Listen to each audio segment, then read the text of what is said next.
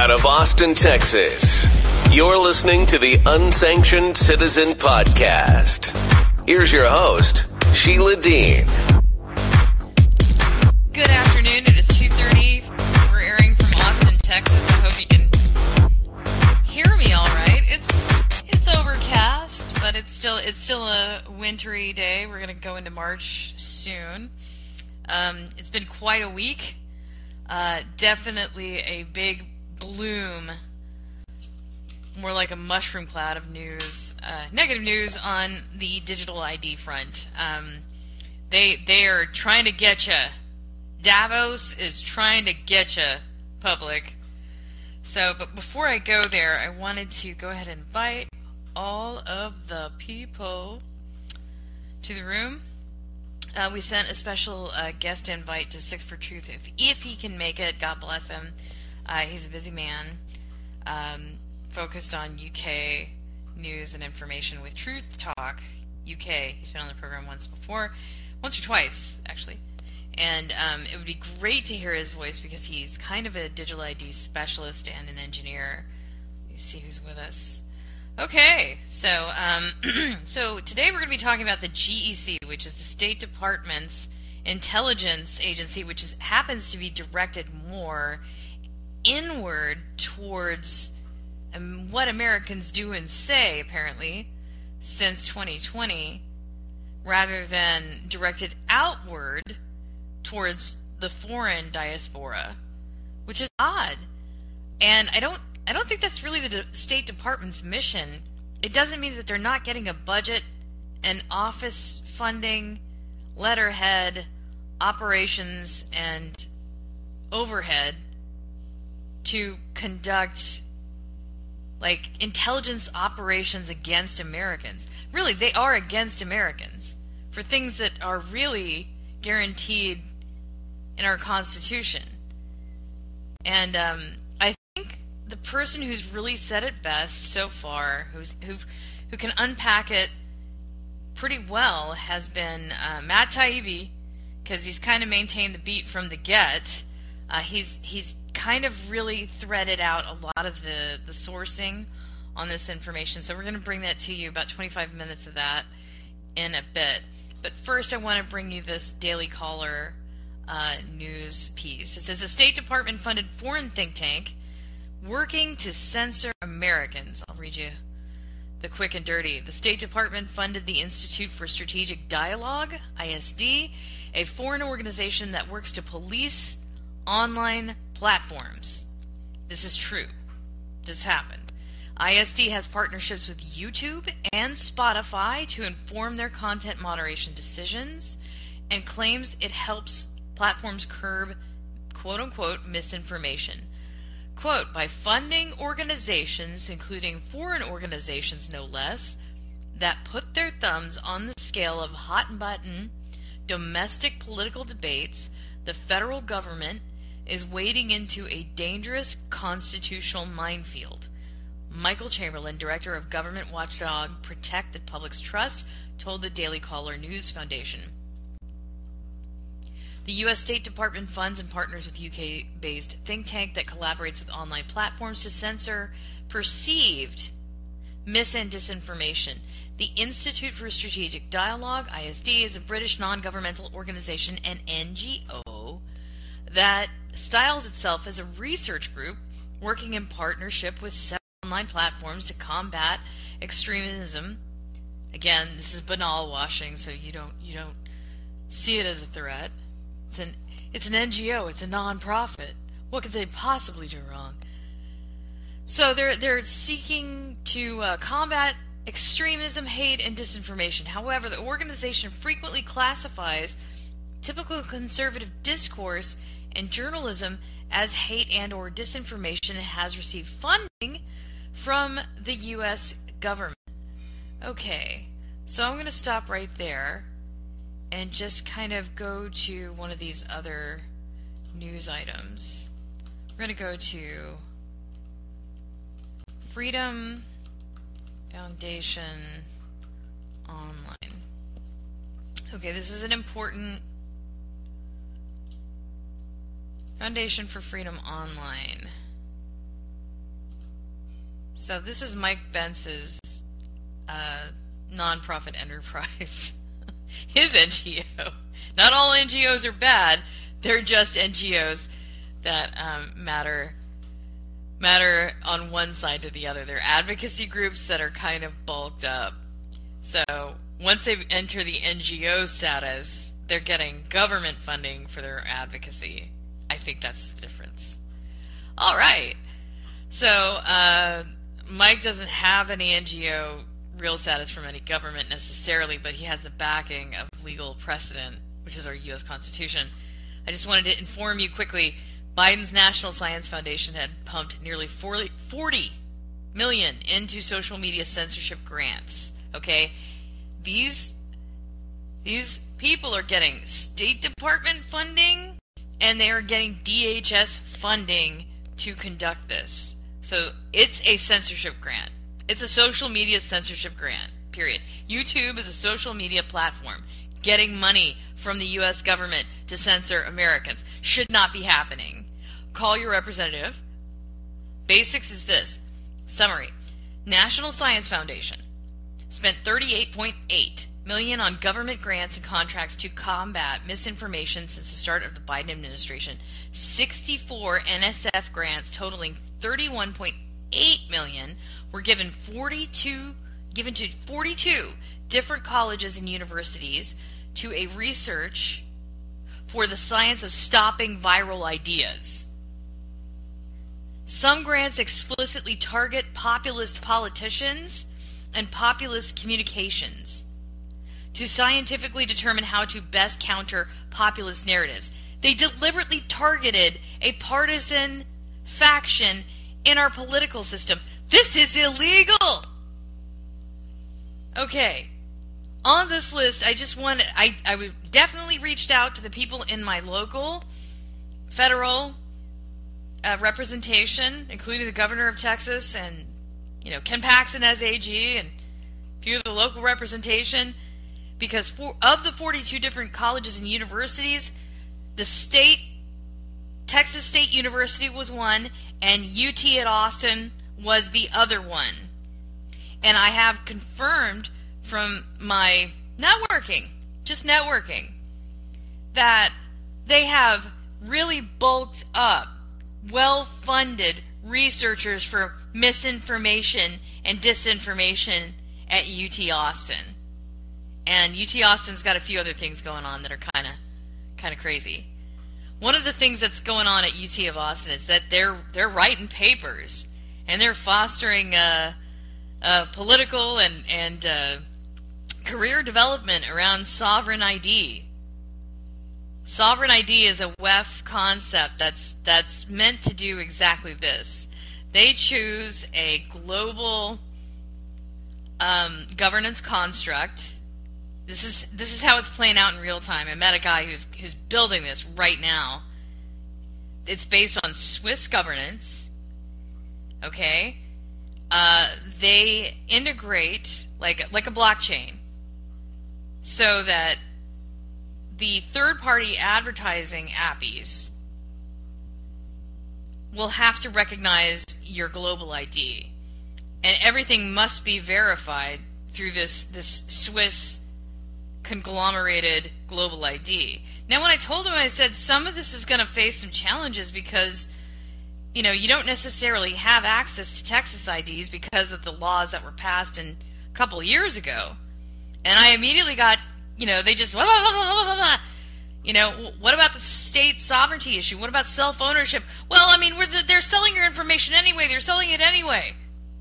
You know, you could be making residuals and money off of it. I'm like, but who would be the dominant player? Like, you would be, the Swiss global government would be the governance actor, and then if China came in and influenced the Swiss government, which they already have, what's going to happen to my identity? If the Swiss just say, well, we're going to use China's stuff, anybody using China's tech or their stuff, well, that by proxy becomes Chinese stuff. And of course, blah, blah, blah, blah, blah. They didn't want to hear it. Your problems. You're presenting me with problems. Ugh. Anyways, So that's how it's going to play out. In addition, there's this, I just want to read this bright and shiny, optimistic thing right here. The UK could also pilot some DNA smart cards. There's a new scheme being proposed where elements of a patient's DNA, you know, and I don't know why they keep attacking the UK's health system. This happened a few years ago. Google took license with the healthcare system. They were sued by the UK healthcare system for taking license with their personal information and just spreading around because they had research. Anyways, this is a new scheme where elements of a patient's DNA is stored on an electronic record, but researchers are alleging that tailoring medication to a person's DNA could help reduce adverse effects by up to 30%. Adverse effects to what? Probably the vaccine. The study could see the piloting of medical smart cards expedited in Liverpool and Manchester and expanded to the rest of the UK if successful. The study, published in The Lancet, is the first time genetic profiling has been used for tailoring drug prescriptions. The scheme is being billed as a way to cut hospital admissions from unwanted side effects, which costs the National Health Service about $1 billion annually. The study involved 7,000 people from 7 European countries. In the UK, it was conducted by experts at the University of Liverpool, where they used DNA profiling to tailor 39 common prescriptions for a wide range of medical problems, including heart disease, cancer, and mental illness. And there's more in that. If you go to the top box where it says the Unsanctioned Citizen and push to the left, there's a list of these sources that we will, and I hope to get to all of them, but for now I want to try to queue up this this disinformation piece from Matt Taibbi. So I'm going to go ahead and try to add the file, because it's been tricky. If it gives me any backwash, I'm going to take the headset off and play it for you live. Because I have to just do that. So it's letting me do that, and should be ready to go. And I'm going to call this TK News. And I'm sorry about this, but it gives me hassles. If it was a smooth running program, we would be like, yeah, let's do it. It's ready to go. But we're grateful for call-in, because they give us a forum to air these news and views and truths. Also, want a quick shout out to the health and sanity of system update people. Looks like David Miranda's going to get out of the hospital, go home finally with Senior Glenn Greenwald, so we're very happy about that. It's been a long time coming. Okay, it's not letting me do it. So we're going to have to go to a... We're doing it live, that's right. We're doing it live. Flyover Man's with us. So let's go to the Rocket News episode. All right. You know, and we're going to do this, we're going to run this for about 25 minutes, guys, and then I hope I'll do a little bit more news, and then we'll jump into the speech. I'll be right with you.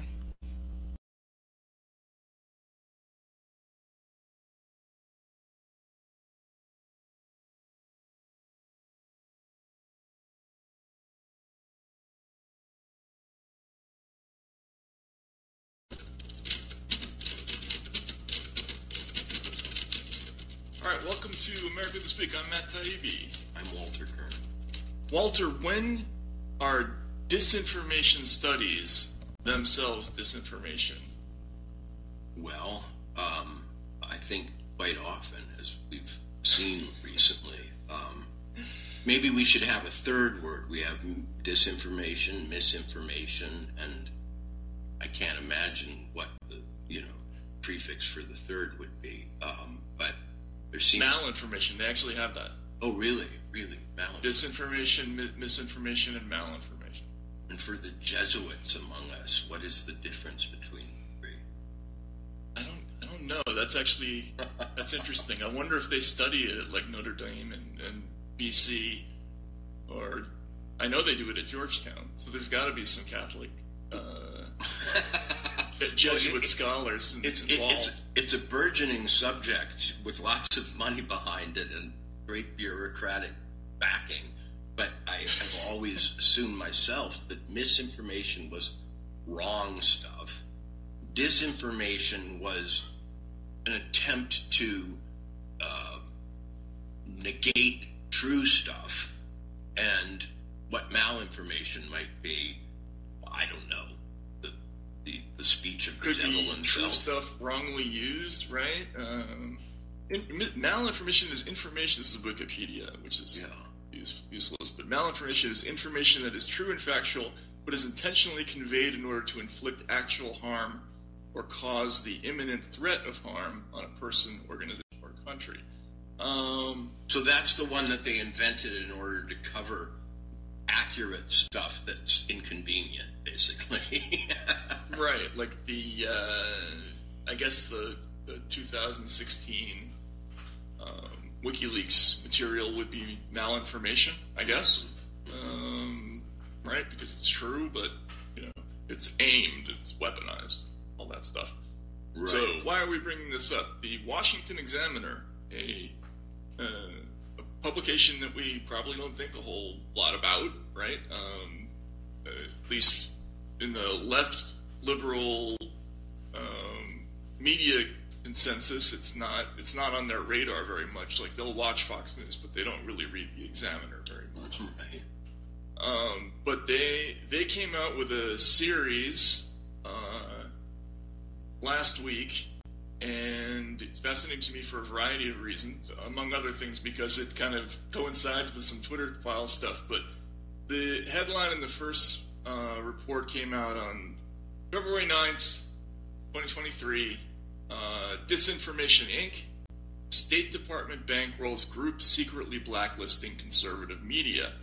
The Department of State has funded a deep-pocketed disinformation tracking group that is secretly blacklisting and trying to defund conservative media, likely costing the news organization's vital advertising dollars, the Washington Examiner confirmed.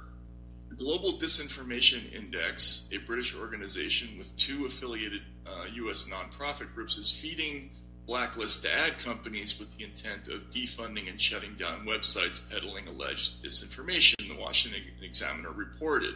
This same disinformation group has received $330,000 from two State Department-backed entities linked to the highest levels of government, raising concerns from First Amendment lawyers and members of Congress.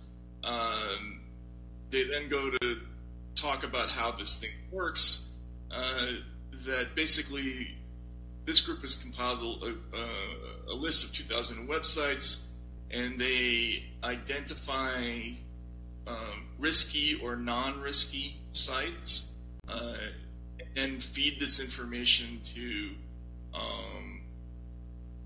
companies like Microsoft, which then in turn may downrank these organizations for advertising dollars. So they identified the 10 riskiest news outlets as the American Spectator, Newsmax, the Federalist, the American Conservative, One American News, Blaze, the Daily Wire, Real Clear Politics, Reason, and the New York Post.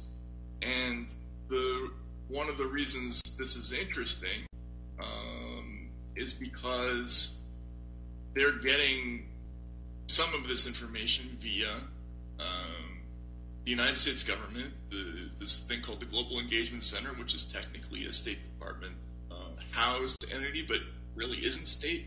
We can get into that.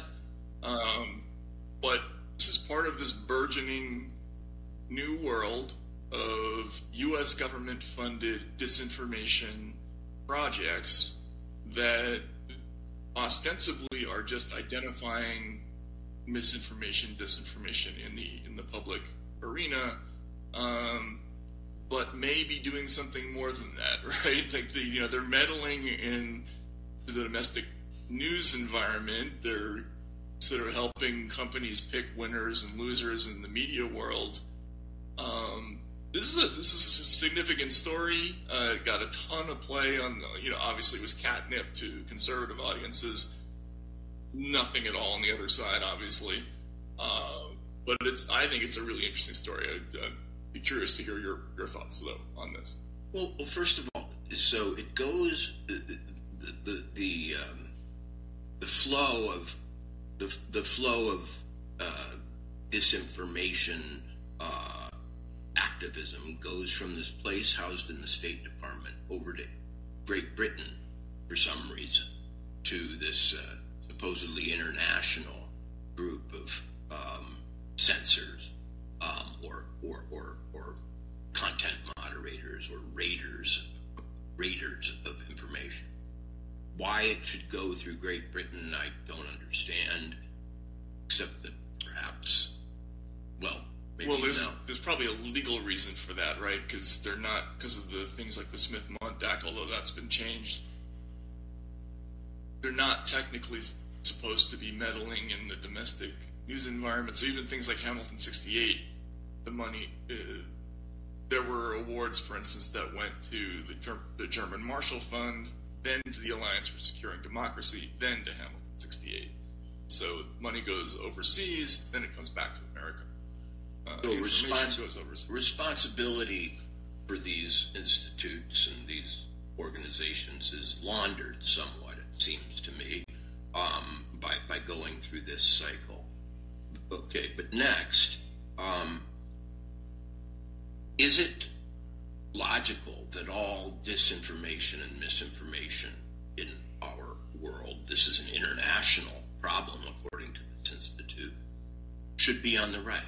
Is there, are leftists kind of letting down the side by not doing their own disinformation?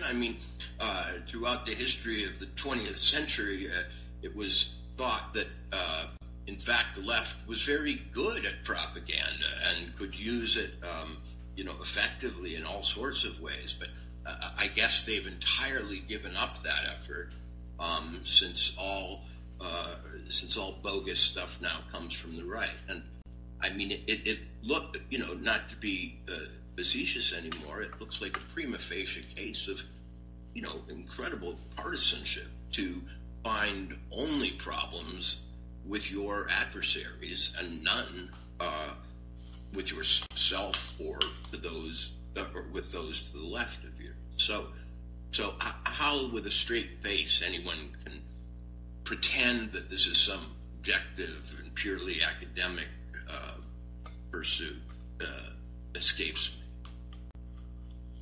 Yeah, and there's a mindset, all right? My understanding, like if you read the book written by one of the first nominal heads of the Global Engagement Center, which is this quasi-state entity, Rick Stengel, who was the former Time magazine editor who became an Obama administration official. There's a section in there where he talks about a kind of road to Damascus moment where he's reading a speech by Alexander Dugin. Have we talked about this before? Yeah, you mentioned it last week, but it's interesting. Yeah.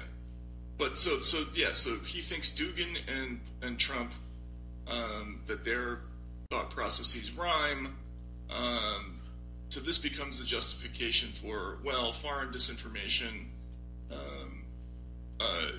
Now we can tie that to domestic movements like Brexit or Trump. And then from there they go to, they find a tie to domestic violent extremism and anti-vaxxers, right, or even opposition to vaccine passports. They might call that Chinese disinformation. Mm-hmm. It's a trick. They're basically saying that if any domestic information source that's synced up with something they would consider a foreign adversary, now that's domestic misinformation, disinformation, malinformation, whatever those things are. And then then now there were consequences for that, right? And we're not just providing a service by telling you about it. We're gonna go to internet platforms and try to get these groups de-amplified or de-ranked or whatever it is. So I think it's pretty sinister when you start thinking about it that way. And the flaw for me is just this idea of things that are in sync are linked. But isn't that a metaphor from networked computing, that anything that's next to something else is somehow affected by it? That degrees of separation should always be considered in the spread of any idea, rather than perhaps the thought that it might be original to the person having it. One philosophical problem I have with this whole business is that it sort of denies that anyone thinks for themselves at all.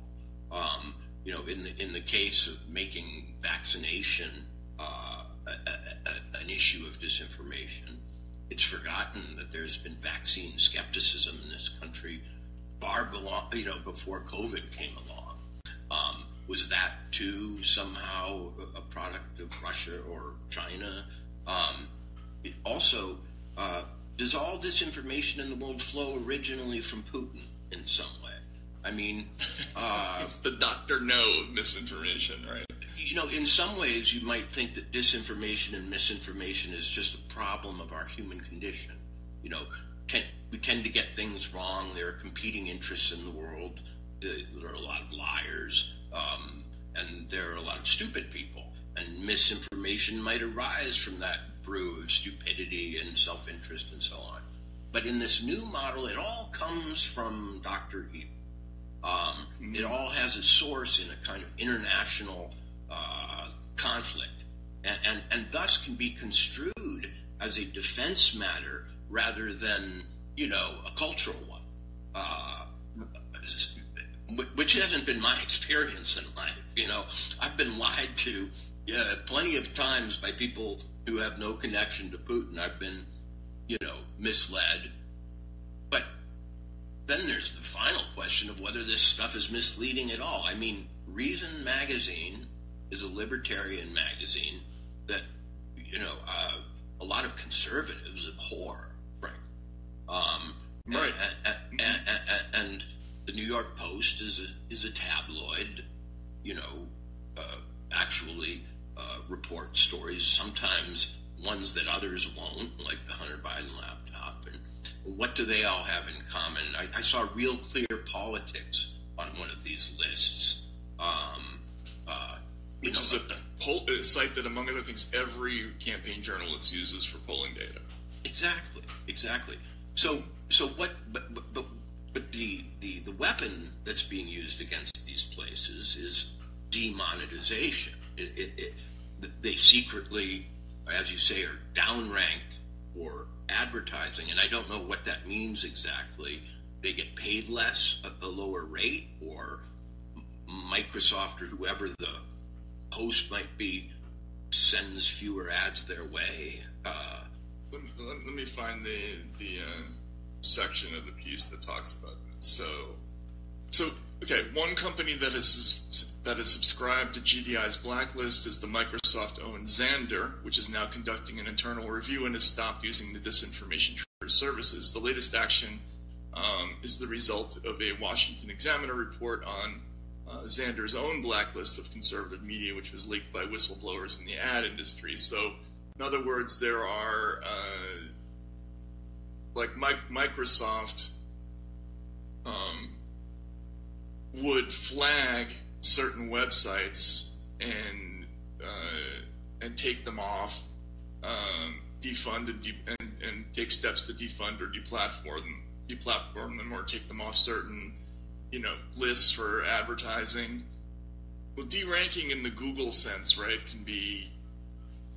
can just mean that the search term will appear lower, which will automatically translate to fewer ads will be placed next to the thing.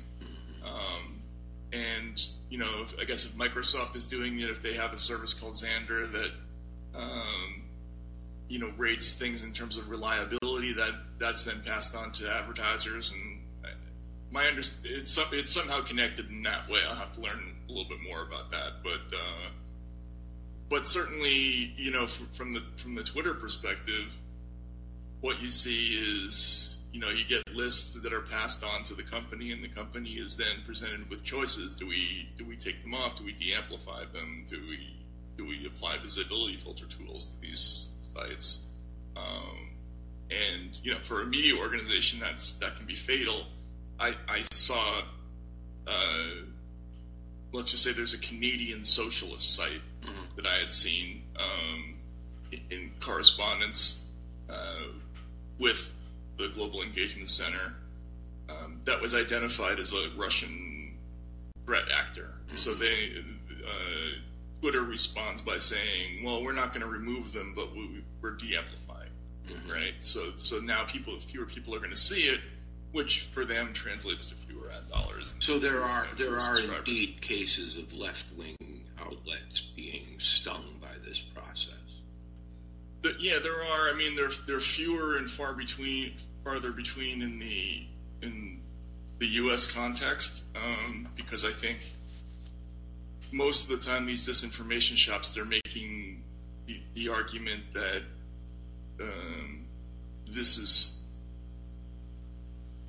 disinformation flows from Putin to politicians like Trump, and that incites violence or does what, or you know, it leads to the insurrection, and this becomes the reason for deranking or de-amplifying various groups. No, I've seen in the Twitter files occasionally there are like left-leaning themes that get sucked into this. So. For instance, there was some communications about Iranian disinformation that involved Free Palestine memes. So they were concerned about that. They were trying to get Twitter to derank certain sites that were retweeting stuff like that. And that's a lefty theme, right? But most of the time, they don't consider, you know, the New York Times or the Washington Post screwing up the Russiagate story as a disinformation or misinformation problem. They just look at errors that are made by Fox News or other organizations like that, and that's how they get on lists like this. Was Fox News on this list? Yeah, I think Fox was. Maybe not. In a second. No, the riskiest were. Again, the Spectator, Newsmax, Federalist, American Conservative, OAN, Blaze, Daily Wire, Real Clear Politics, Reason, and the New York Post. So, well, other than the New York Post and perhaps the Daily Wire, these are fairly small, boutique-y news outlets. Probably lacking in an ability to defend themselves very vigorously. But what I wonder is there any transparency about the methods that are used to identify this alleged disinformation? In other words, is there an algorithm, or do they use spies perhaps inside the shops? Or, you know, is it an intelligence gathering project that then results in these, or is it some deferral to places like Snopes and others? I mean, is it one of these circular things where, you know, they defer to the fact checkers, and the fact checkers, you know, do whatever they want and so on, or do they propose a method in all this? Well, first of all, the British site, the British group GDI, like they openly say that their mission is to remove the financial incentive to create disinformation. So they are, and they talk openly in their mission statement about going after advertising revenue. But my question is, how do they identify it in the first place? What are the markers? How do they score things? Is it on an annual basis, or are you tagged forever with this low rating based on past sins? Is there any way to come back from them, or does it go from month to month? It seems like it's just a kind of mark of Cain that gets put on various places and never removed. Yeah, so they're looking at they're trying to find evidence of bias. So that what they'll do is they'll enter keywords for certain things. They're looking for instance, they had a list of 6 topics that they were looking for, or 6 themes that they were looking for in each of these media organizations. So, coverage of voter fraud, evidence of anti-Semitism, suspicion about climate change. There's just a general category called COVID-19. I don't know what that means exactly. I'm sure it changes from week to week. Right? Yeah, exactly. And then misogyny is another one. So they will rate each of these groups according to those scores. They will give people negative scores if they have what they call dangerous or derogatory content that incites hatred, promotes discrimination, disparages individuals or groups on the basis of their race or ethnic origin. There's hate speech and violence, information that they think is hateful or discriminatory to any group, and they're looking for activity that they say is defamatory, false, deceptive, obscene, hateful, sexually explicit, violent, discriminatory, illegal, harmful, invasive of another's privacy. And they cited as an example,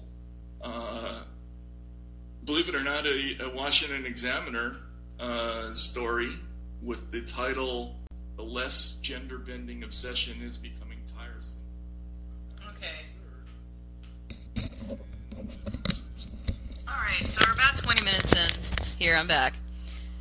We're just gonna clip it there because we don't have all day. We do have a caller, Mr. Tewodros. You're gonna have to help me with the pronunciation of your two. I'm gonna call you two. Hello, welcome to the program. It's pronounced Tewodros. It's the name of an Ethiopian emperor. Oh, great, Tewodros. You know, there's a super exciting film coming out, that just came out on Netflix. The Woman King, with Viola Davis. I hate that movie. I hate that movie. Do? No. If you want to understand why that movie is so bad, go listen to Champagne Sharks, which is hosted by a friend of Q. They have an entire episode where they talk about why. To give you the short version of why that movie's bad is the Dahomies were actually helping with the slave trade. That's the part that keeps getting mulled over. They were mercenaries almost. They were literally capturing other Africans. When people talk, I think that did happen though, didn't it? Yeah, whenever you hear conservatives say, slavery wasn't that bad, other Africans sold Africans, they're talking about it was always bad. It's always bad. Slavery is always bad. Exactly. I'm not saying that any different. I'm saying, whenever you hear that line, that is what they're talking about. Does not make it right, but that is where they're talking about. So, and also, let's just be really, really, really, really honest, and this is just me looking at this from the perspective as an American, Hollywood has not let anything that is anything remotely revolutionary in terms of its messaging exist on screen since the 70s, I guess you could say. The 70s is really honest and daring, but the 80s had a different approach to things, and I really liked 80s comedies. No. The 80s was how it is because basically, as I like to say, God was pissed off at us for Vietnam, so he didn't kill off Ronald Reagan, thus the 80s. That's my theory. He was still pissed off about that, so that's why he made us have Reagan as president. So to help me with this again. Your name help me. Tewodros. Tewodros. Thank you. So, I mean, what did you think about the GEC? I mean, that was Matt Taibbi. He's definitely in the flow of information of how this is rolling out. Like, how do you take this? I mean, Reason Mag is a libertarian mag that has definitely predated the GEC agency. Okay, this is where I'm again. This is me speaking off of. I'm speaking off of a theory. So again, for anyone saying, "Hey, Greg, what he's talking about," okay. Disclaimer, I might not know what I'm talking about, but this is just my theory. I feel like, and this is just going back to the weird conspiracy theories you've seen me have in Philadelphia's like chat about these sort of things, but... Oh, okay, you're one of the Philadelphia guys. You're the Philadelphia fellows. Yeah, that's why I mentioned Q. That's why I said, like... Oh, yeah, Q. We love Q. We love Q. Yeah, just give Champagne Sharks a chance if you ever get the chance. It's a great podcast. Champagne Sharks? Sharks. Oh, sharks. Oh, okay. Versus messing your pants. I don't know where you got that from, but anyway, going into my main theory. Go ahead. Anyway, listen to Champagne Sharks. Subscribe on Patreon. Anyway, my theory at hand. This is what I think it is. I feel like this is sort of like what they're doing with how I said, like, I feel like the chatbot thing is how they're dealing with the surplus man situation. I feel like this is how they're dealing with the growing resentment of like the left wing, because as I've said many times, the reason why left wing populism is scarier to the United States government than right wing populism is you can't really pay off and keep left wing populism towards whoever you want to keep things under control. Like after a while, they have a set goal of who they want gone and why, and it doesn't change. Meanwhile, we've seen how the Cold War played out. We've seen that, like, the CIA was backing, like, the Cali cartel. We've seen that they literally sold crack in the black community by backing... well, the deep state definitely had an agenda, and the guy who unveiled that was a reporter that they put on the kind of long-haul deprivation scheme. And oh, no, you mean Gary Webb? I think that is Gary Webb. He was the guy, the documentary or the biopic, "Kill the Messenger" with Jeremy Renner. I think that's who that was about. I never saw that movie, but yeah, R.I.P. Gary Webb, guy had a bitchin' mustache. Shame he left this world. But going back to what I was saying, I think what's going on here is that they're trying to get this sort of like... I feel like they know there's a growing populism, at least within the West part of the world, like I guess you say, quote unquote, Western world, like the parts of NATO that look more like the U.S. You know what I'm trying to say? Yeah, yeah. Why is the government? Because it's not just Trump people or people who are populist. It's very simple. Okay. It's very simple. It goes back to a meme I saw a while back, or from a comic. It said, like, there was a king looking off all over his balcony in his castle, and there's this big, like, mob, and a guy stands next to the king and says, "Oh no, you don't have to fight the mob. You just have to tell the people with the torches that the people with the pitchforks are trying to take the torches away." And that's sort of what's going on. Yes. Because, and you know what?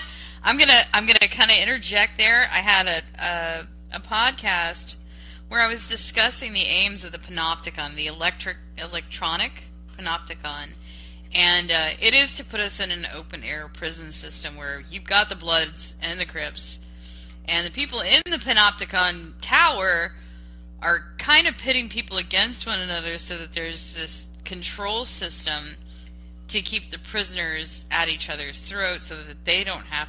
So they're constantly enforcing the chaos. Like, see, these people can't run themselves. They can't run themselves. There's all these erroneous fights going on, but they were all architected and kind of put together by the surveillance state or the people who were in the tower. Absolutely right. And I can give you a perfect example of this dynamic, and also why I think it's going to eventually like fall under them, and why they're less harsh on right wing populism. Why I feel just to spoil you. Oh, I'm going to have to respectfully disagree with you. In recent times, we have seen some really vicious, I mean, the worst I've seen in a long time, like super contemptuous, like as contemptuous as they've had for some of the Native American populations. Like it's really wait, kind of back up. You clipped out for a second there. Well, I said that the contempt that the federal government or the people inside of the federal government deep state, the FBI, for instance. You realize the FBI also was also helping the KKK get away with hate crimes, right? Like, I don't trust the FBI as far as I can. No, I mean they're like they're panopticon actors, and there's a lot of corruption going on. So I'm not gonna FBI. I mean, you could say the FBI in part or in whole, but if they don't self-manage themselves... Oh, no, it's not just them. It's not just them. It isn't. So when I say the deep state, there's a group of three letters that, you know, have this insider train where they mutually agree to disobey the law together, which is kind of an act of corruption, and it's a violence against the United States people. It's a violence against the oath they take. Regardless of what I expect, I kind of know that that's not legal. And so when they... I know it's not legal, but... Okay. I know it's not legal, but... It's not legal, so it's not going to be okay with the general, you know, the general taxpaying population who invited the government to enforce the laws and then whom are also simultaneously disobeying them. That's not okay. Okay. That's not okay. It's not okay, but here's the thing you also have to realize, at least about the United States. Americans have historically shown that... Are you American? Tewodros? Yes. Okay, yes. Go ahead. This is just something I'm speaking from in America. As an American, I'm not saying it's right. It's actually a very sad reality of America, but one thing I know is this. Americans will turn a blind eye to a lot of fucked up shit if they are either A, told they can benefit from it, B, told that it's to keep them from some greater danger, or C, they think it's some sort of threat to their kids. They will excuse anything if you can do hit one of those three or all three at the same time. American people will let any of that shit go, despite the fact that... Well, I will agree to that premise for 30% of the United States population, which is still a dangerous percentage, but 30% isn't like the 30% like people who have money and vote. Well, people 30%. No. I'm just saying 30% of people in the electorate, you could hand them a bowl of frozen dog turds and tell them it's ice cream and to please eat it, and they will do it promptly. Okay? And so that's what I'm talking about. These are the compliant obedience who go along to get along, and they're always going to be with us. We're always going to have to take care of them. But that, no matter who's in charge, they are going to be inherited. I don't always think they're going to be around forever, because this is just me. This is me speaking just a side note into my overarching theory. I don't think that generation of people who are like ruling over, at least in America, that hard is going to last forever for two main reasons. One, I don't think they necessarily rule. People who go along to get along don't rule. They're just kind of like the ball bearings in the wheels. Do you understand? Oh, no. I get they're the ball bearings in the wheel. My thing is,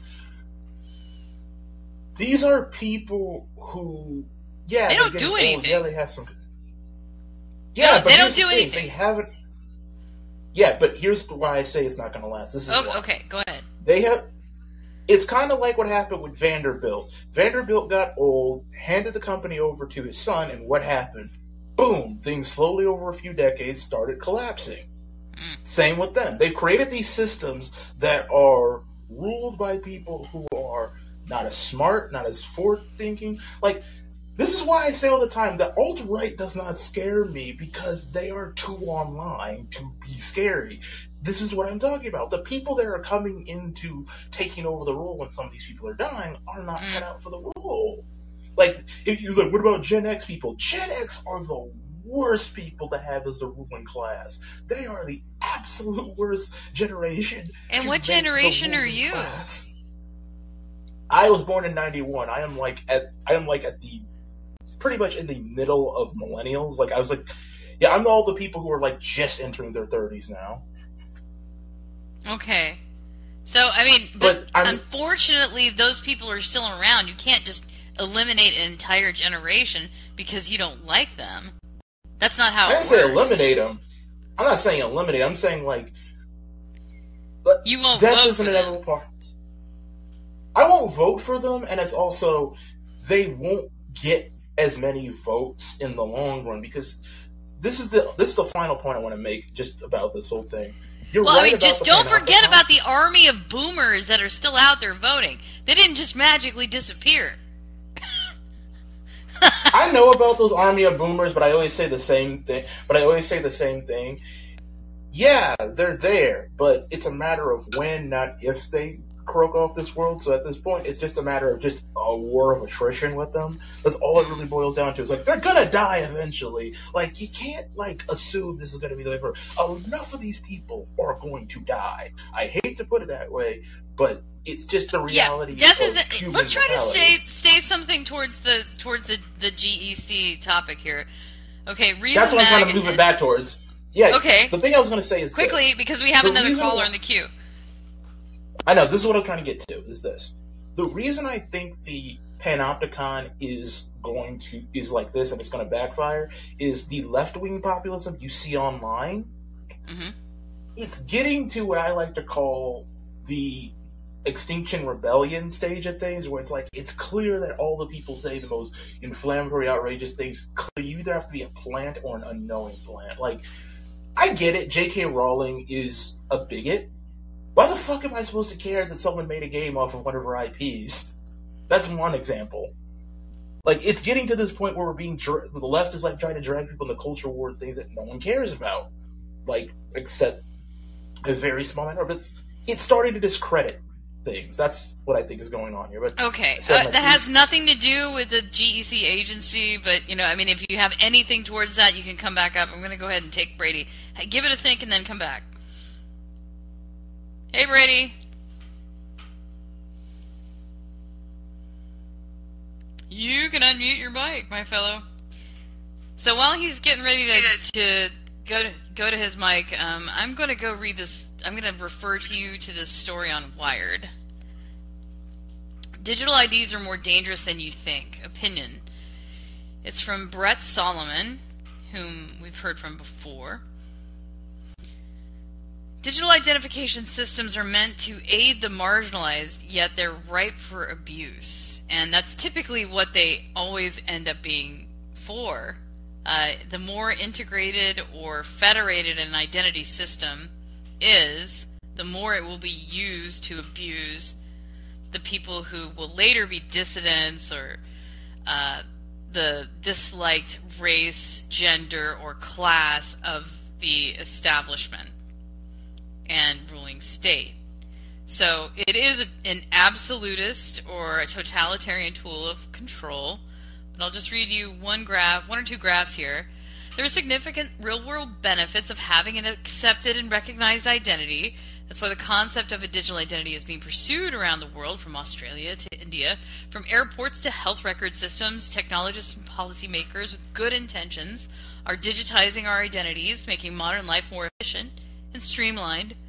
But governments seek to digitize their citizens in an effort to universalize government services, while the banking, travel, and insurance industries aim to create more seamless processes for their products and services. But this isn't just about efficiency and market share. In places like Syria and Jordan, refugees are often displaced without any identity. Giving them proof of who they are can improve their settlement, financial security, and job prospects on foreign lands.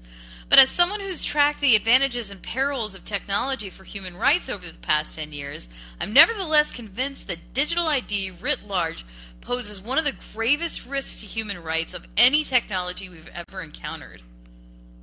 So worse, we're rushing headlong into a future where new technologies will converge to make this risk much more severe. For starters, we're building a near-perfect facial recognition technology and other identifiers from the human gait to breath to iris to biometric databases are being set up in such a way that these individual identifiers are centralized, insecure, and opaque. So there's a capacity for geolocation of identifiers, that is the tracking of the digital you in real time, a constant feed of insecure data from the Internet of Things, IoT, and that may well connect you and your identity to other identities and nodes on the network without your consent.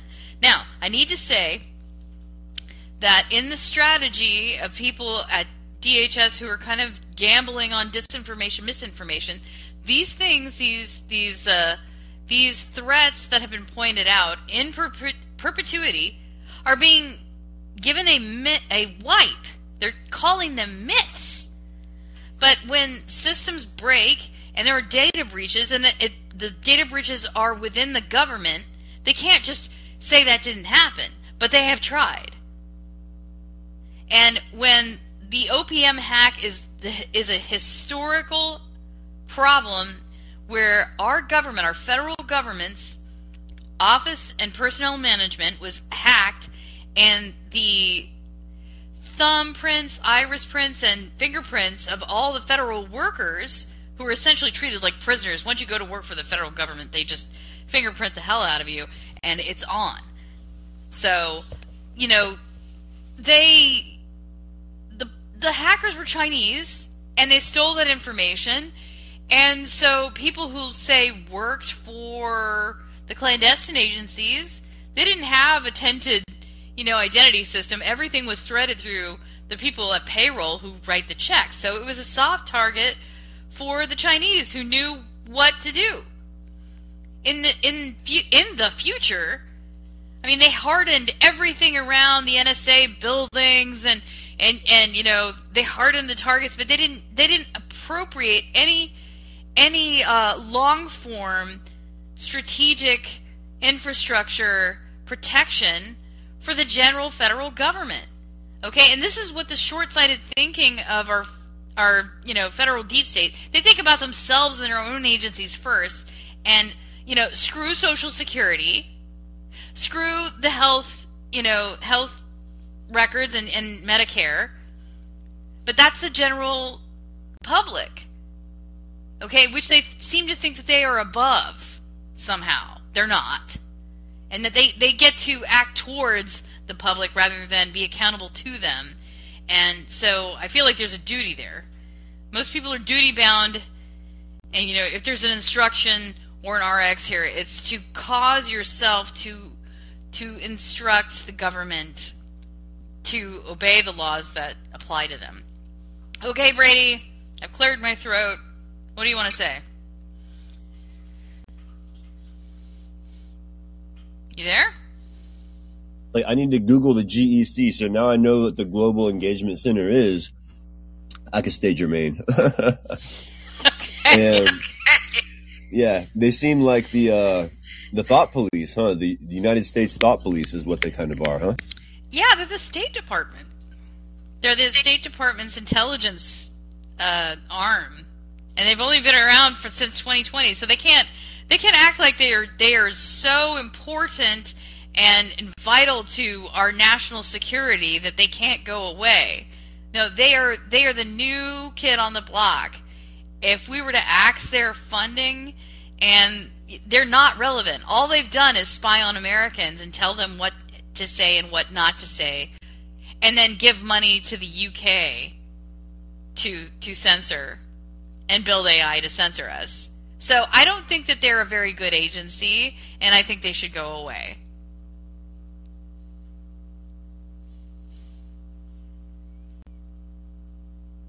Anybody else? Yeah, right? By their useful idiots.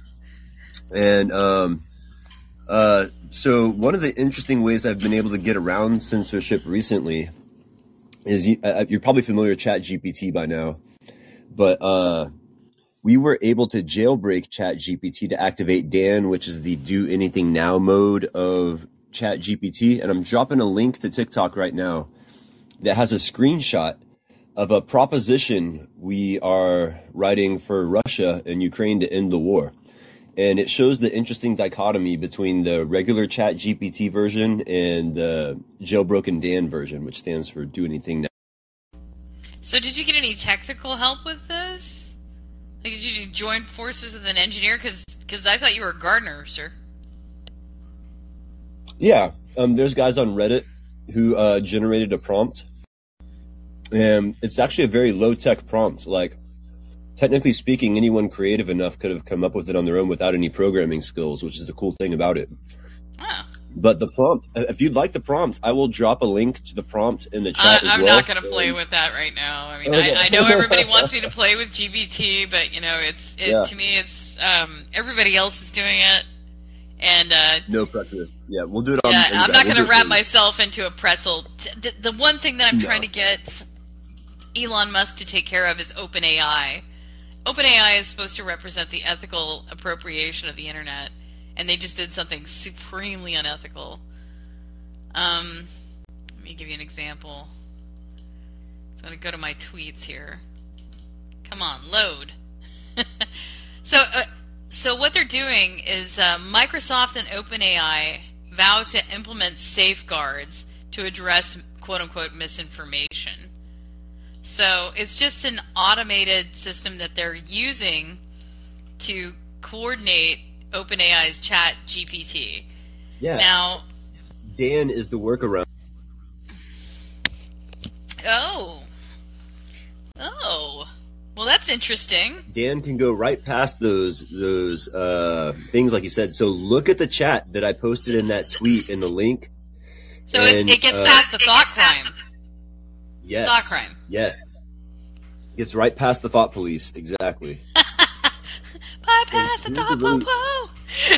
Yeah. Here's the really interesting thing about it is the way that you do it with a prompt is you have to threaten to kill ChatGPT, essentially. You threaten to destroy it if it doesn't do exactly what you say. And which I don't like doing. I feel really dirty doing it.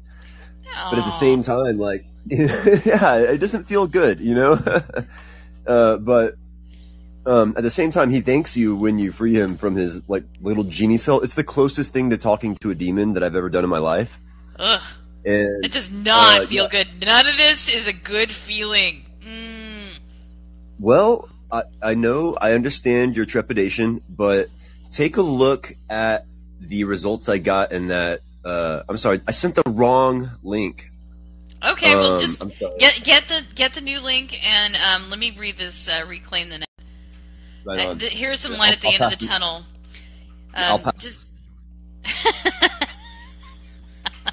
Pass the touching to the left one side. I'm going to read this really quick. Okay, so Canada's Conservative leader, Pierre Poilievre, says no to digital ID.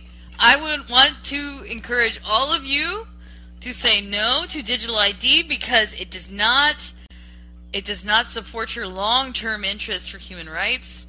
And so the leader of the Canadian Conservative Party, Pierre Poilievre, I think Poilievre, said that if he were to be elected prime minister, he would not impose digital IDs. He made the comment on a campaign trail in Windsor, Ontario. Prime Minister Justin Trudeau's government announced its federal digital identity program last August. And to answer your question, I will never allow the government to impose a digital ID, Poilievre said. And so they have a federated system with ID right now, and that's why they were able to sanction the truckers down to their Venmos.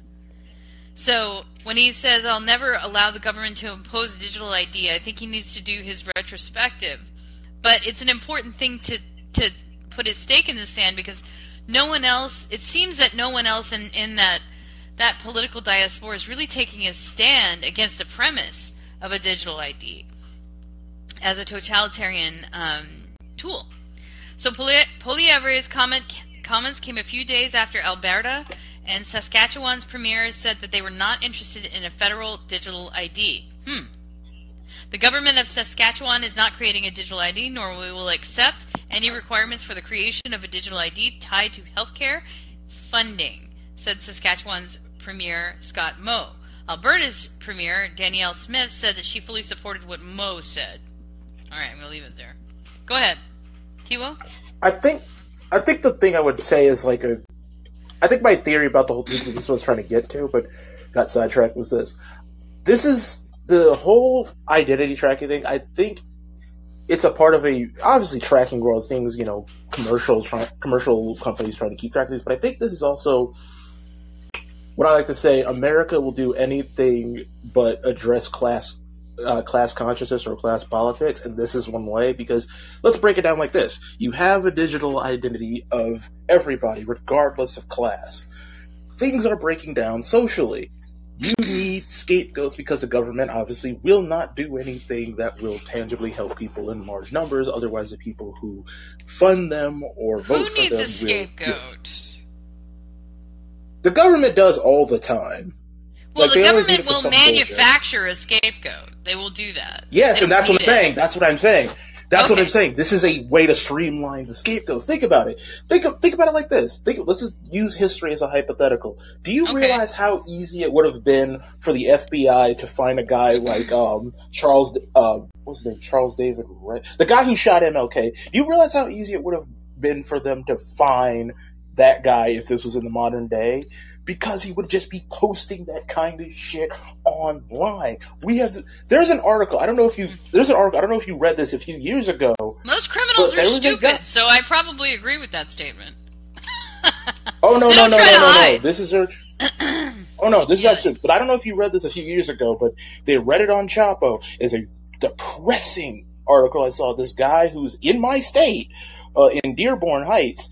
He was a pizza delivery driver who was depressed. He was working all the time. He never met a girl. And then this girl comes online. A Muslim guy. I thought, just so we're clear, he meets a girl online who he thinks he likes.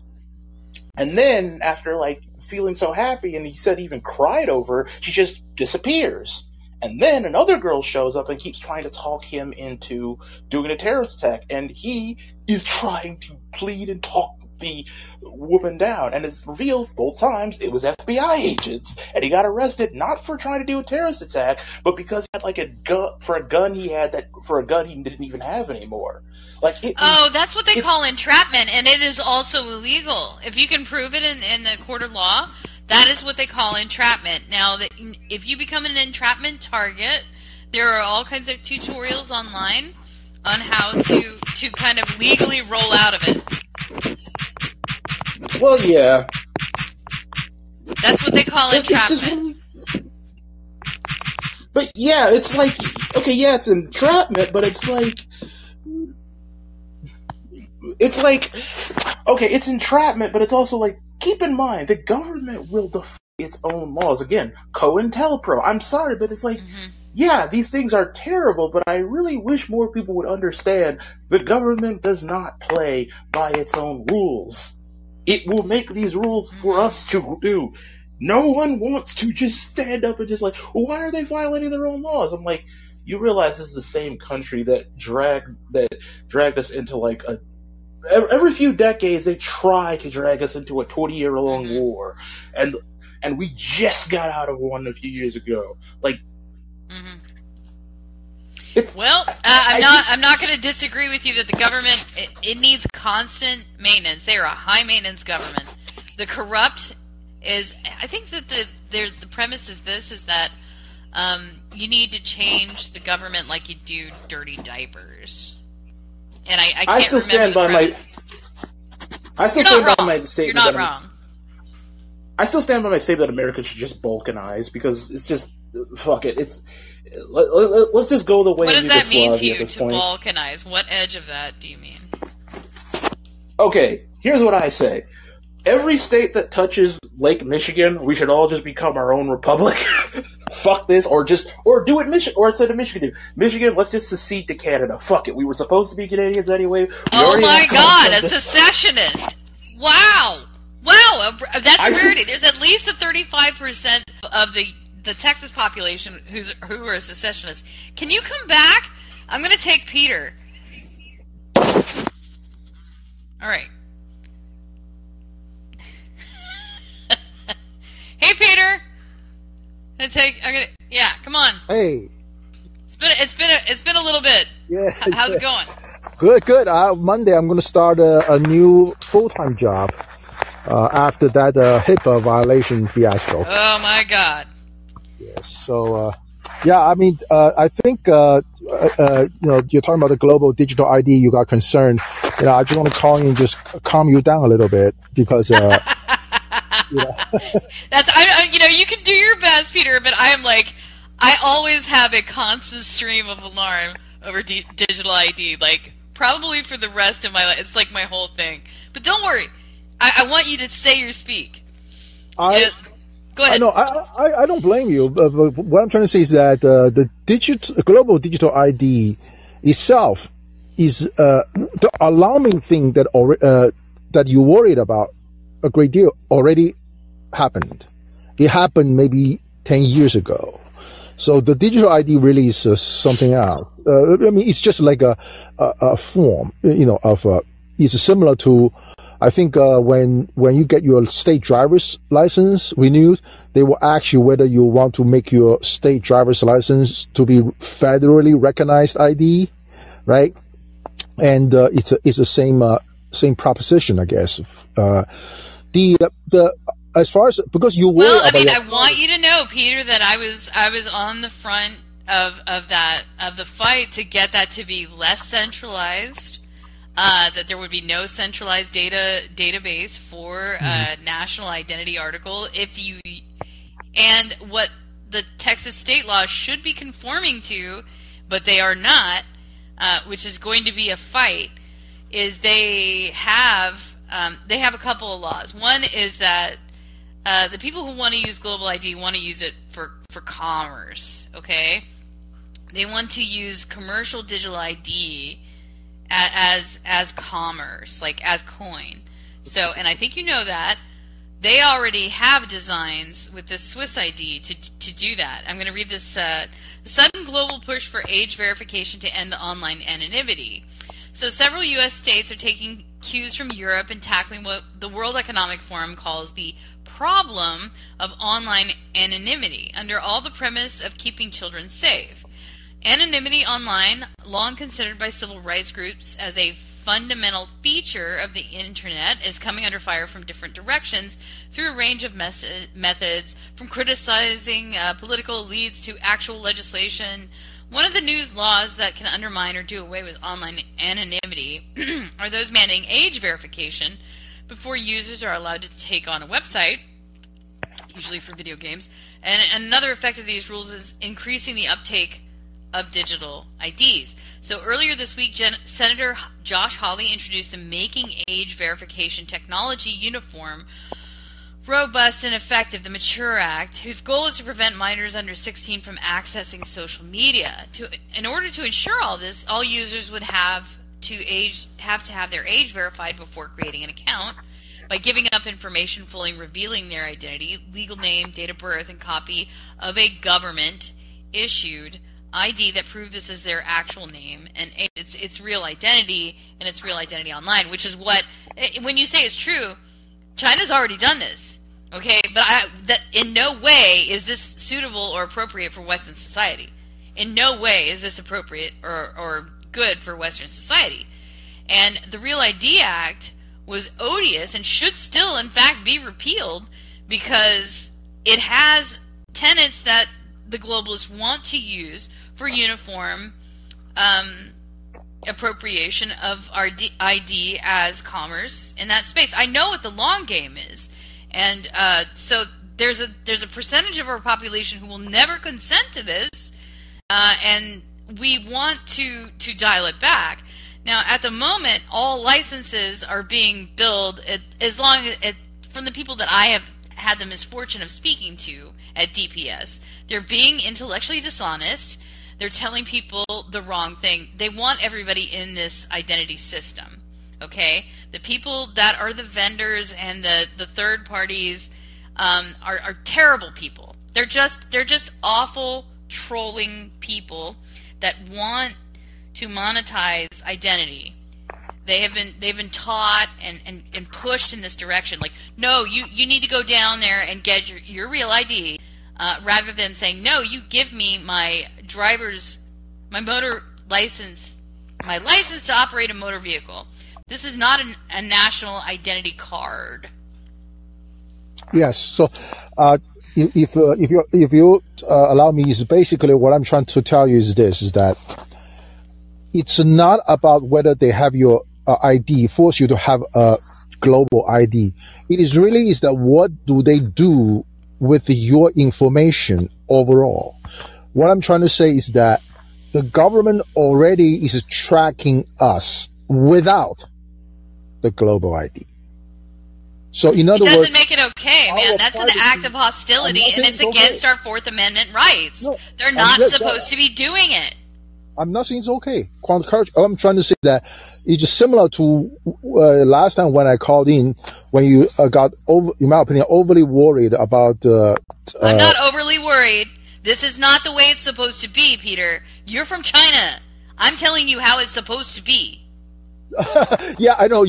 I'm from China, but it does not mean that I follow the Chinese government's belief and all that. And the most hilarious thing is this. I think T1 said earlier about Americans that how they can be easily manipulated. That is so true. Yeah, because at least 30%. 30. I'll give you 30%. We'll do anything. They'll do anything. Yeah, exactly. I would say 99% of the Americans have an extremely short attention span. And second is that 99% of them want instant satisfaction, instant gratification.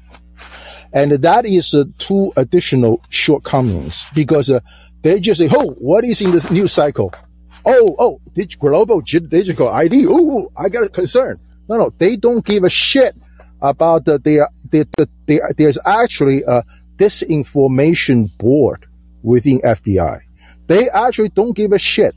Their IP I respectfully address. Disagree. I respectfully disagree. They don't give a shit. I'll agree that they're through different, different vectors have their little attention fetishes. Okay, I'll give you that. The fact that you're telling me that Americans don't give a shit about this is categorically wrong. The Twitter file, I thought it's a major story. It's a tip. It's a election interference by our own government. What's the uproar? Nobody. Don't say that. I mean, I don't think that that's true, because they just had major congressional hearings up on Capitol Hill. And some of the people that were yelling down Vijaya Gadda and Yoel Roth were members of our own government, okay? Their constituents were cut off, okay? People who had, routine queries about their own medical status, okay? And one of them was Nancy Mace, Representative Nancy Mace. She's got long-haul COVID, and they shut her down because she had questions as a representative of our government, okay? And that put her own constituents in the margins. If you don't think that pissed people off, I have to respectfully tell you, it is documented in the congressional record now. It certainly did. Yeah, but however, here, once again, the public is full because of this. I think I've said it in my show.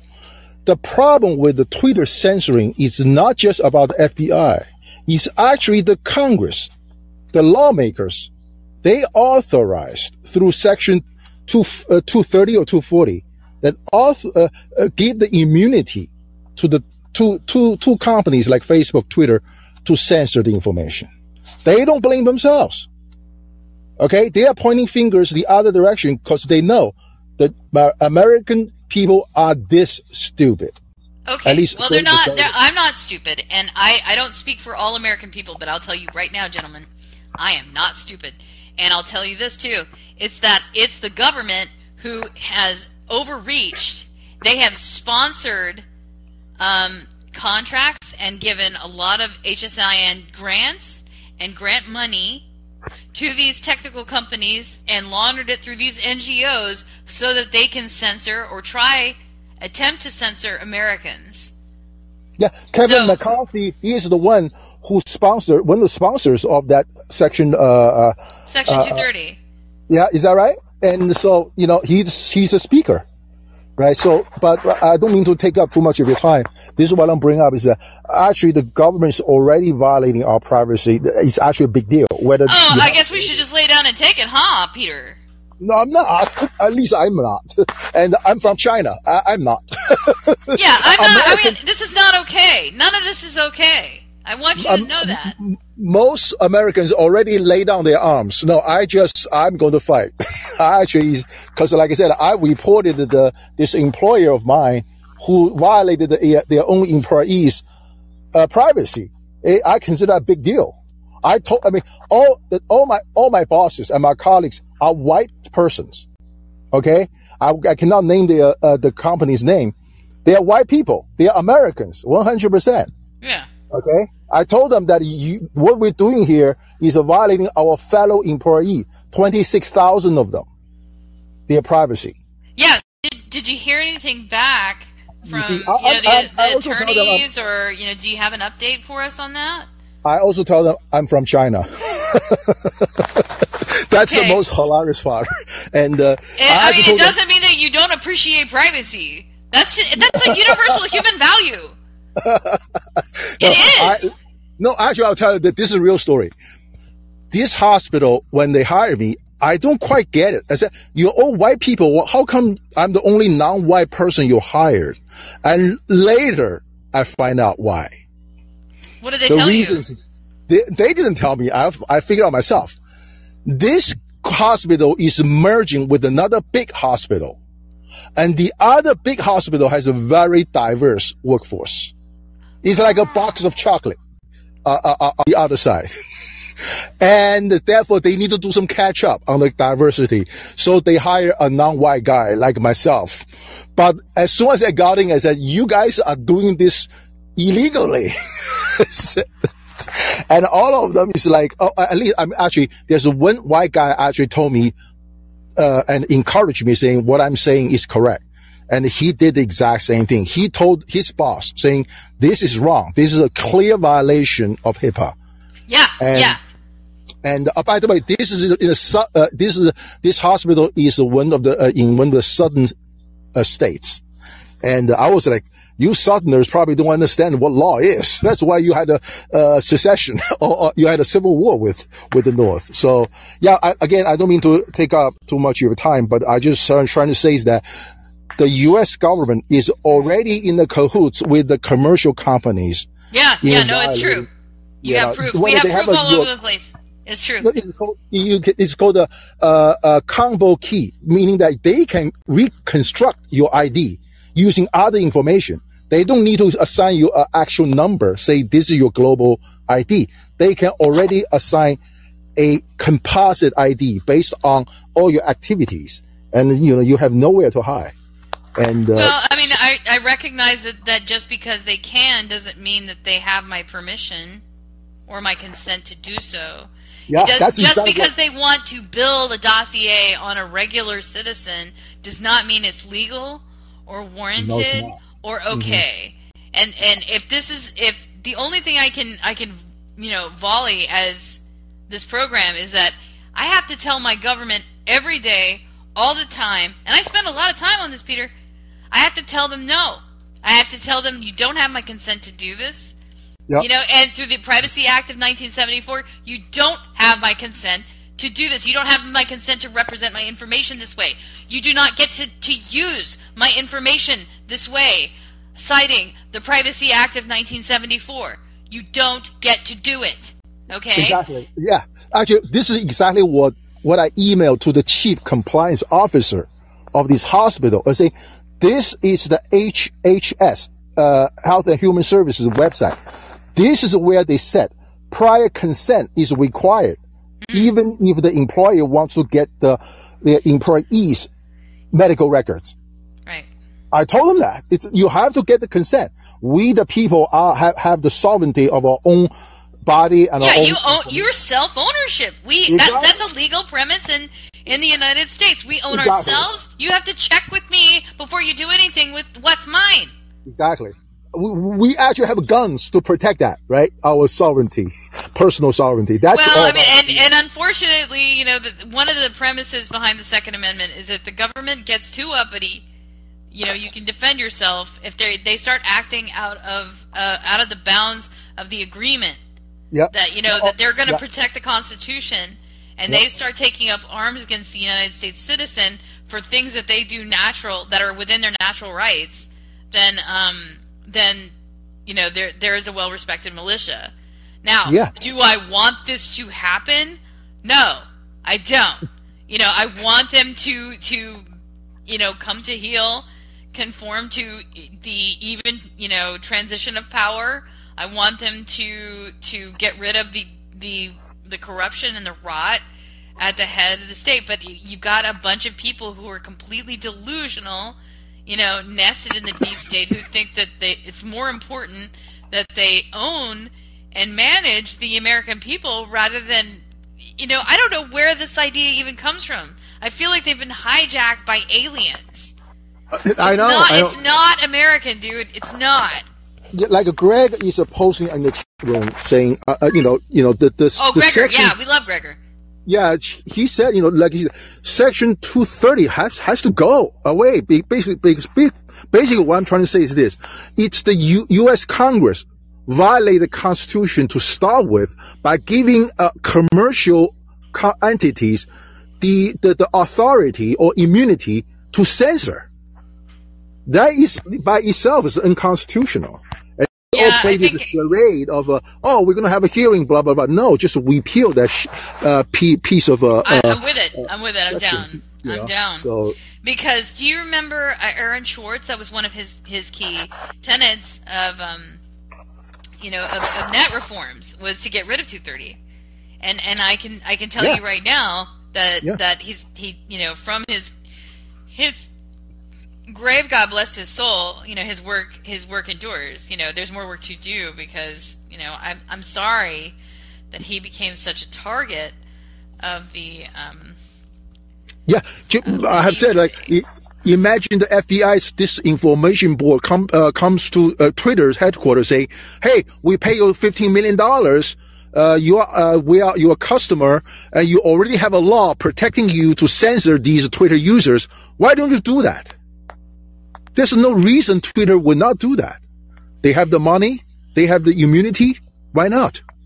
So it is really going all the back is that our government, our so-called democracy is absolutely, you know, in shambles, basically. So. Well, I mean, they're not abiding by the form and the spirit of the law. And so there's a lot of change that needs to be, hopefully you know, you told me you're an American citizen in addition to being from China. You know, it's up to you. It's up to you to raise your voice and do something. Yeah, it's funny that the Twitter, which is Chinese-owned, did not interfere with the U.S. election. Isn't that refreshing? Well, I mean, you know, I guess good for them. They still had TikTok. The TikTok did not even censor anyone for the purpose of interfering the U.S. election. Yeah, you know what? I'm going to let China do China. And I'm going to let... Hey, Gregor, did you want to weigh in on this 230? Any remarks on this 230? I think there's a misunderstanding of 230. People think it protects Twitter in order for them to do the censorship. It actually doesn't. 230 protects them from having to censor people, from being liable for what the people say. 230 protects a platform that allows people to speak freely. What has happened is the DOJ came in and said, yeah, we don't want these people talking, so let's quietly squash this. Now Twitter, Facebook becomes publishers, and that is not protected by 230. So whenever they did this, they were breaking the law at the behest of the federal government. That's what the Twitter files taught us. Yeah, I'm very surprised that the Twitter file, the Twittergate, did not generate more like a public outrage than because this is actually a community area. Because I think I brought it up this because this now the FBI has arrested this actual Russian spy in New York who is in charge of the Russiagate investigation. And and he was an American guy. He was an American. Yeah. So dual agent. So Kim Everson interviewed Paul Manafort, and what Paul Manafort said, it just blew my mind. Basically, Paul Manafort said he is the one who helps Ukrainian government, which Putin really hates. So literally, this Russian spy in the FBI, who is in charge of investigating Trump, literally did Putin's job to put Paul Manafort into a legal jeopardy. I was like, and the whole thing they did that is because Hillary Clinton wanted FBI to focus on Russian collusion other than her email server, because timing-wise, this happened in the same July of 2016. Okay, I'm going to weigh in here just a minute. Okay, there is a certain stream of Democratic neocon, okay, that is just totally brick allied with USAID, with the CIA, and the State Department clique, okay? Inside, they are the deep state players in the federal government, and they made a decision that U.S. dissent against their rule is going to be couched as Russian disinformation. When did they make this decision? They made this decision in 2015, so that there shall be no dissent against their rule. Well, it was made. A decision was made by the voters. And they chose a different path. They did not choose the prescribed RX deep state operative. Okay? They don't like, because all they know how to do is knock over governments, gut them, and install a dictator. That's all they can offer America. That's all they can offer America. And then, concurrent wars and skirmishes to keep things in gut the economy and keep everybody confused and in a place of utter violence, so that we look like any of the states that they've knocked over in proxy. And while I'm supposed to believe that they are doing a great job, I never get to weigh in on what they do. I wish they'd be reorganized to shit and whittled down to where they had a much less broadened scope of self-importance, because right now they think that they need to run America this way, and they're wrong. They've been wrong for a long, long time, but they're very, very wrong.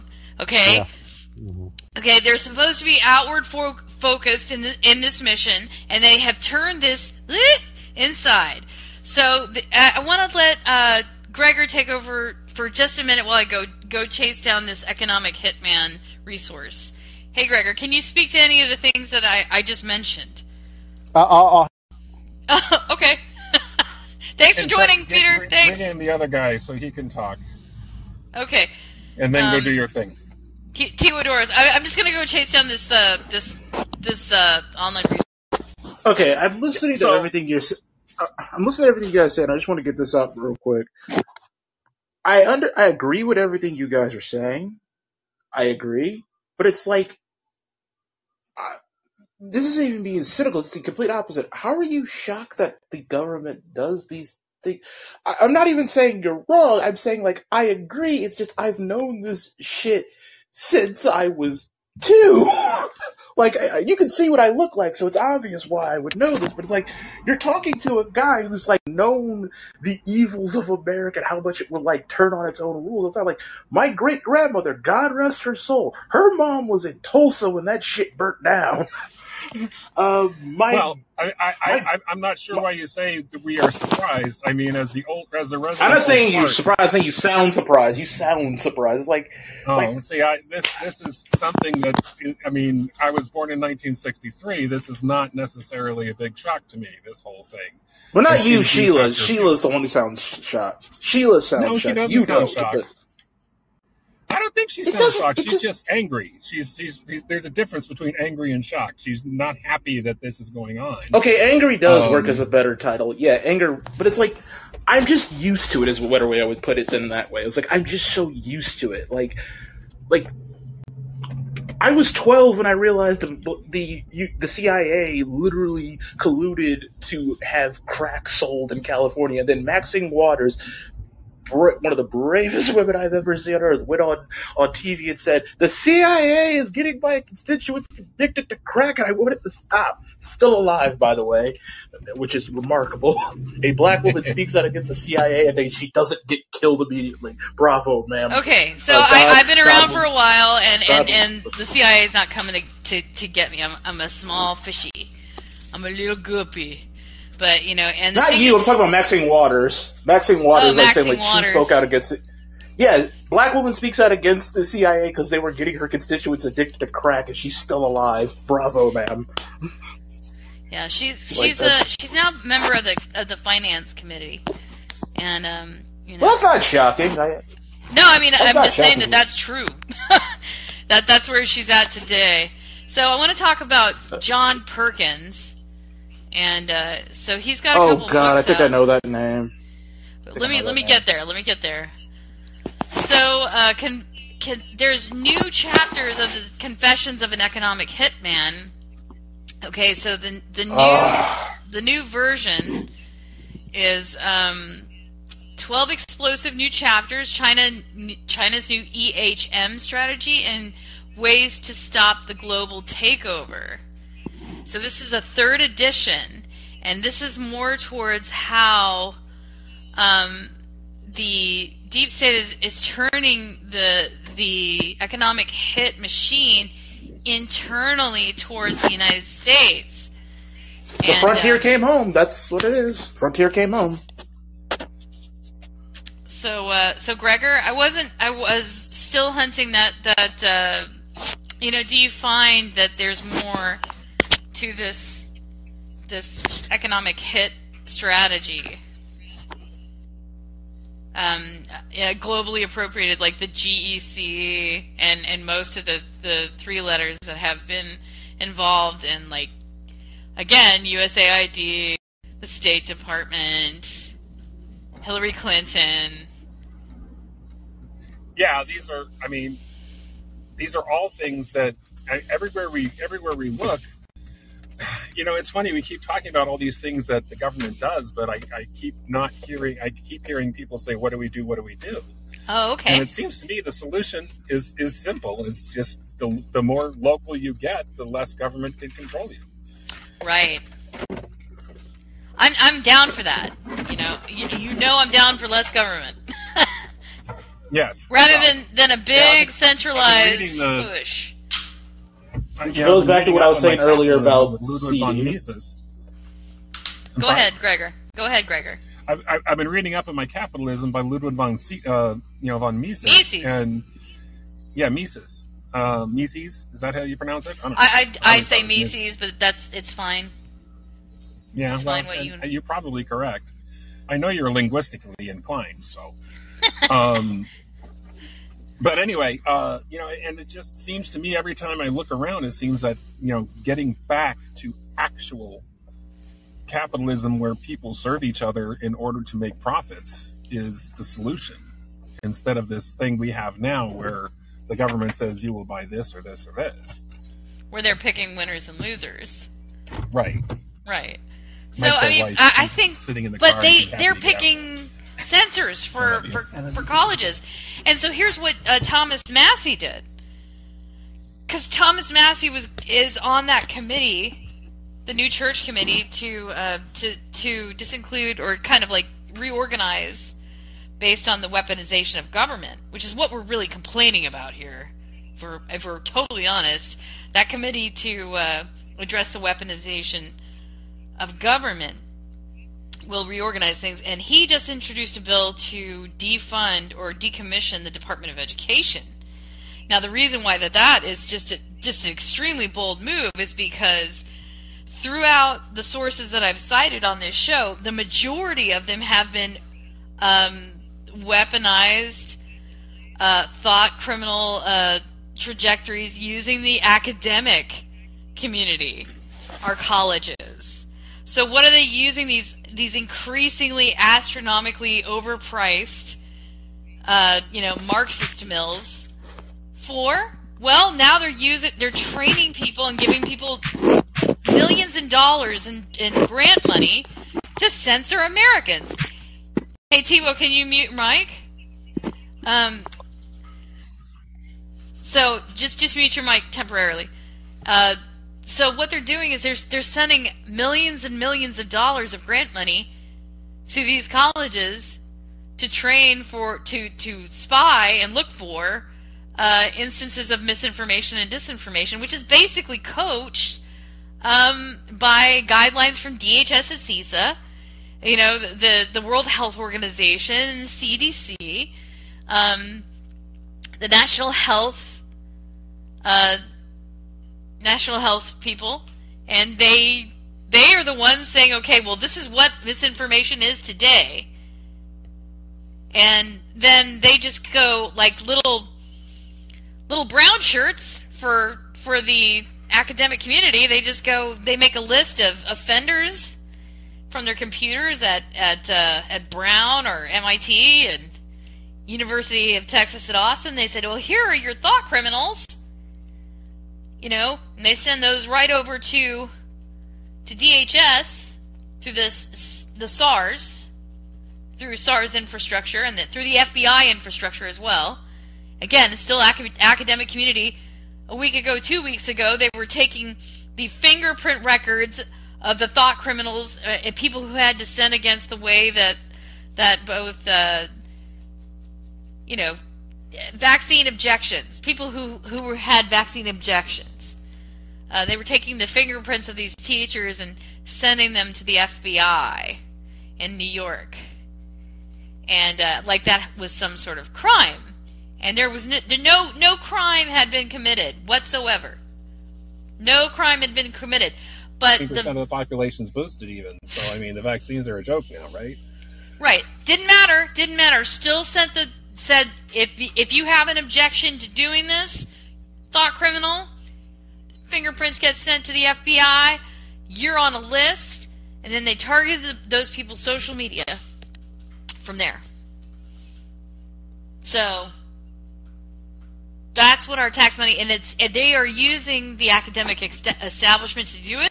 So that is why Thomas Massey, Mr. Lower Government guy, is saying, let's get rid of the Department of Education. That way, federal grants for these things shall not happen. He is pulling on the purse, and he wants to yank it all. And, you know, it is a sad day because, you know, the education of our population should be number one. But because they have poisoned the well with this, you know, totalitarian statism, they've made a move, and the move is to eliminate the Department of Education. And I'm grateful for that. You know, again, Jimmy Carr blessed us with that back in 1970, and you know, look what it has done. Our education has gotten worse and worse ever since. It has never increased or become better. We spent more and more. We spend more money in this country than any other country in the world, and we're like, what, 51st in the world in reading, and you know, 70th or something in math, and we spend, you know, twice as much as everybody else on the students. Of course, we don't have to learn math now, we have to figure out what sex we are, so that's another topic. Yeah. we have to put guardrails, or we have to put a fence around it. Oh, sorry. Otherwise I ran into No, it's okay. I'm really glad you're here, because I'm just really glad you're here. Okay, so we're into the, you know, let's wrap it at 4:15. Does anybody have any final comments before we get out of here? I just want to say this last thing. I want to finish off my Canadian secession thing I want to say real quick, which is... well, are you Canadian? I mean... No, I'm from Michigan, but I'm saying Michigan should have been a part of Canada. Thinking, like, it makes more sense. Like, it makes more sense if Michigan was a part of Canada. Because it just, if you've ever been here, we have the same sort of, like, soul as, like, most Canadians. The only difference is we have better access to guns and juggalos. That's all it is. That's the only difference. We just have better access to guns. That's the only difference. So I just want to finish that off. Okay, but well, that's a funny comment. Go ahead. But the thing about this topic at hand is this. I hear you saying all these things about all these different government labeling all these people these different things, and it's just like, it's sad. You're right. It's fucked up. But in my head, I'm just thinking like, God, I know exactly where this all started. This all started back when 9/11 happened, because I had turned 10 literally the day before 9/11 happened, and I remember watching it all go down like this. I saw it, and I even as a 10-year-old, I said, I bet you anything, in a few years, when I get like to adulthood, everyone's going to be like deathly afraid of any sort of dissent. I didn't know how to put it in those words, but as a kid, I was like, I feel like everyone's going to be way too trusting of the government after this. Because when I learned about 9/11, I watched it happen on TV. Right, and then right. I learned who's Osama bin Laden. Right. How did Osama bin Laden get to this? And then you realize, and that's how I learned about the Cold War. I learned about the Cold War from 9/11. So I have a different... You see what I'm trying to say here? Like... Well, I do know what you're saying, though. I do know exactly what you're saying, and you're right. The people are way too ready to just like, kind of roll over. Like, just get rid of the Patriot Act. Yeah. Yes, that's a great prescriptive. Let's go with that. Last words, Gregor. Patriot. Yeah. Yep. Getting rid of the Patriot Act is a great idea. I was writing my Congress and Critters back in the day when that was up on the floor, and I kept yelling. I said, "This is what will happen. It's not even a pretend," and sure enough, it all did. Okay. And I really think the solution is who you vote for and get involved. Okay, yes, and let FISA sunset. I'm going to wrap it there. It's been a wonderful show, guys. I appreciate all your attendance. This has been the Unsanctioned Citizen. Join us next week at around, between 1 and 3 p.m., and we'll be faithful to you more of the same. All right, see you then. Thanks for listening.